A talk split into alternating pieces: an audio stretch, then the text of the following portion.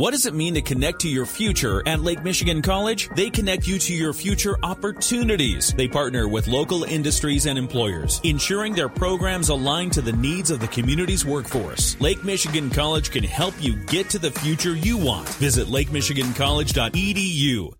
In the newsroom, I'm Michael Arney. Here's your top story. A Lawrence man has been arraigned following the deaths of two men at a New Year's Eve party in Van Buren County. 62 year old Christopher Toppenberg of Lawrence has been charged with two counts of second degree murder and two counts of felony firearm, the Van Buren County Sheriff's Office said in a release. 40 year old Jason McCreary of California was shot in the head. He died at the scene. 35 year old David Reed of Waverly Township died at a hospital after he was shot several times in the back. Toppenberg was arrested at the scene. His next scheduled court date is January 17th. His bond was set at a million and a half dollars. Berrien County Health Department is sounding the alarm about a drug that contributed to eight overdose deaths in the county last year. Berrien County Health Officer Guy Miller tells us Xylazine is an animal sedative that can be mixed with other drugs. So it's being referred to on the street as trank because frankly that's what it is, a tranquilizer. But this can help you relax to the point that you stop breathing and that's where it becomes fatal. He says xylazine is not an opioid. Naloxone will not work to revive somebody having an overdose. He notes xylazine is usually mixed in with another drug, has no distinct shape, texture, smell, or taste. I really don't think the user intends to be using xylazine in the drug. So more of a public awareness, hey, this drug is out there. Take extra precautions. If you are using substances, know that they could be tampered with xylazine. He says this will be a big public health challenge in 2023 as it's difficult to tell people how to know if xylazine is mixed with a substance they're using. Health department has seen it in cocaine and heroin.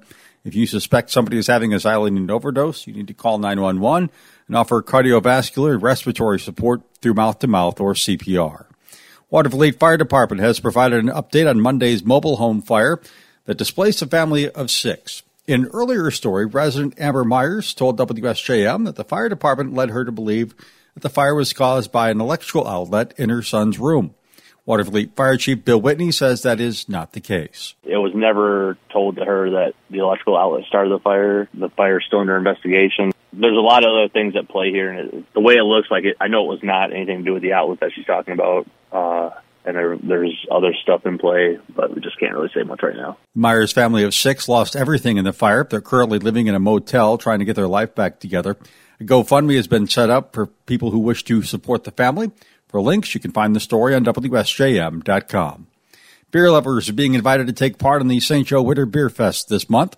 St. Joseph today will hold it on Saturday, January 28th from noon until 4 p.m. at the corner of Broad Street and Lake Boulevard in downtown St. Joe. There are 950 tickets available for $40 each, providing access, a tasting cup, and 12 tokens for beer samples. The Buck Burgers and Brews owner, Ken Kosminski, says 20 regional and local brewers will be at the festival with, quote, some of the best beers ever brewed and some never brewed before, unquote. Festival attendees can order tickets online only at stjoetoday.com slash beerfest. Southwest Michigan has become a year-round craft beer destination. Planned for February 18th in Benton Harbor is the first statewide Black Summit. Neighbors Organizing Against Racism Director Trenton Bowens says the group is calling leaders from across the state to come and discuss matters of policy of concern to everybody. Benton Harbor, Inkster, Flint, Detroit, Eastpointe. It's a conversation that needs to happen. And you know, when you look at the election, African Americans have a vital role in the democracy in election day turnout. And now is the time to come up with a plan and go to our state reps and our state senators and the governor. Bowen says black Americans have been shown to be a significant vote voting and now it's time to communicate priorities with state leaders. Participants at the summit will talk education, housing, health care, and employment. He says guests will include mayors, doctors, and more.